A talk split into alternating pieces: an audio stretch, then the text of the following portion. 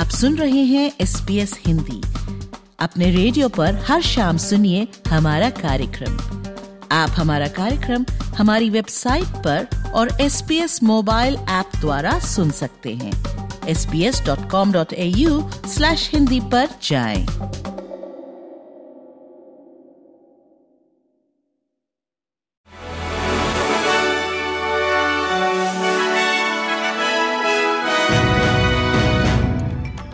Victoria में बाढ़ आपातकाल बढ़ने के कारण एक व्यक्ति ने मध्य विक्टोरिया में बाढ़ के पानी से चौहत्तर वर्ष की एक महिला को बचाने में अपनी जान जोखिम में डाल दी।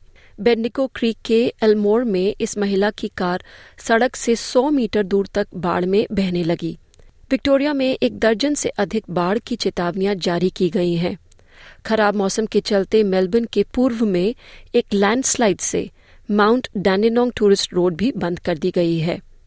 वहीं क्वींसलैंड के उत्तर और दक्षिण पूर्व में खराब मौसम से प्रभावित लोगों के लिए प्रधानमंत्री एंथनी एल्बनीजी ने 50 मिलियन डॉलर की सहायता की घोषणा की है। इस सहायता पैकेज में टूरिज़्म रिकवरी और सफ़ाई कार्यक्रम शामिल होंगे। आपको बता दें कि क्वींसलैंड में पिछले साल दिसंबर में आए तूफानों के बाद अल्बनीजी ने चौसठ मिलियन डॉलर के पैकेज की घोषणा की थी। ये नया पैकेज उसके ऊपर से दिया जाएगा। क्वींसलैंड के उत्तरी द्वीप पर दुर्घटनाग्रस्त हुई उड़ान में पायलट को छोड़कर अब सभी यात्री अस्पताल से बाहर हैं। सोमवार सुबह करीब साढ़े सात बजे कैन से 240 किलोमीटर दूर लिजट आइलैंड पर विमान के पलट जाने से पायलट समेत 10 लोगों को अस्पताल पहुंचाना पड़ा। इस प्लेन ने कैंस के लिए उड़ान भरी, लेकिन यांत्रिक खराबी के कारण 10 मिनट बाद द्वीप पर लौटना पड़ा।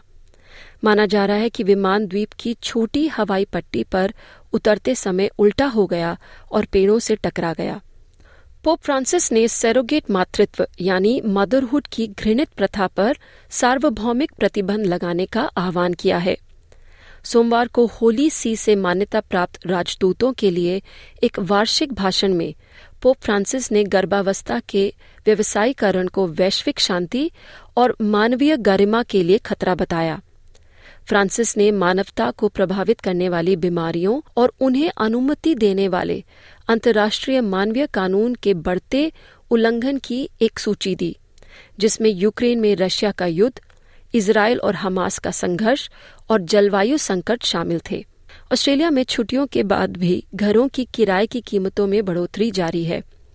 प्रॉपटेक मार्केट इंसाइट्स की नवीनतम रिपोर्ट में पाया गया कि औसत राष्ट्रीय किराए में भारी वृद्धि जारी है। ये वृद्धि दिसंबर के क्वार्टर में एक दशमलव आठ प्रतिशत बढ़कर 580 डॉलर प्रति सप्ताह हो गई है।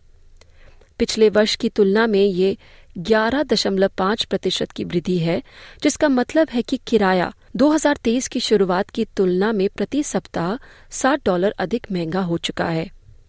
अब खबर बांग्लादेश से। बांग्लादेश के प्रधानमंत्री शेख हसीना ने विरोधी बांग्लादेश नेशनलिस्ट पार्टी के नेतृत्व में बहिष्कार के बावजूद पांचवी बार चुनाव जीत लिया है। शेख हसीना की इस जीत को विपक्ष की आलोचना का सामना करना पड़ रहा है, जिन्होंने आरोप लगाया है कि चुनाव फर्जी था।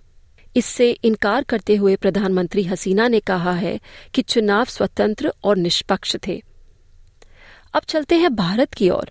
जहाँ अयोध्या के राम मंदिर को 22 जनवरी के प्राण प्रतिष्ठा के लिए सजाया जा रहा है।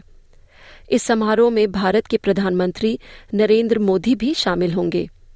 बताया जा रहा है कि मुख्य समारोह से एक सप्ताह पहले 16 जनवरी को, वैदिक अनुष्ठान शुरू कर दिए जाएँगे। तो ये थे समाचार इति दीवान के साथ।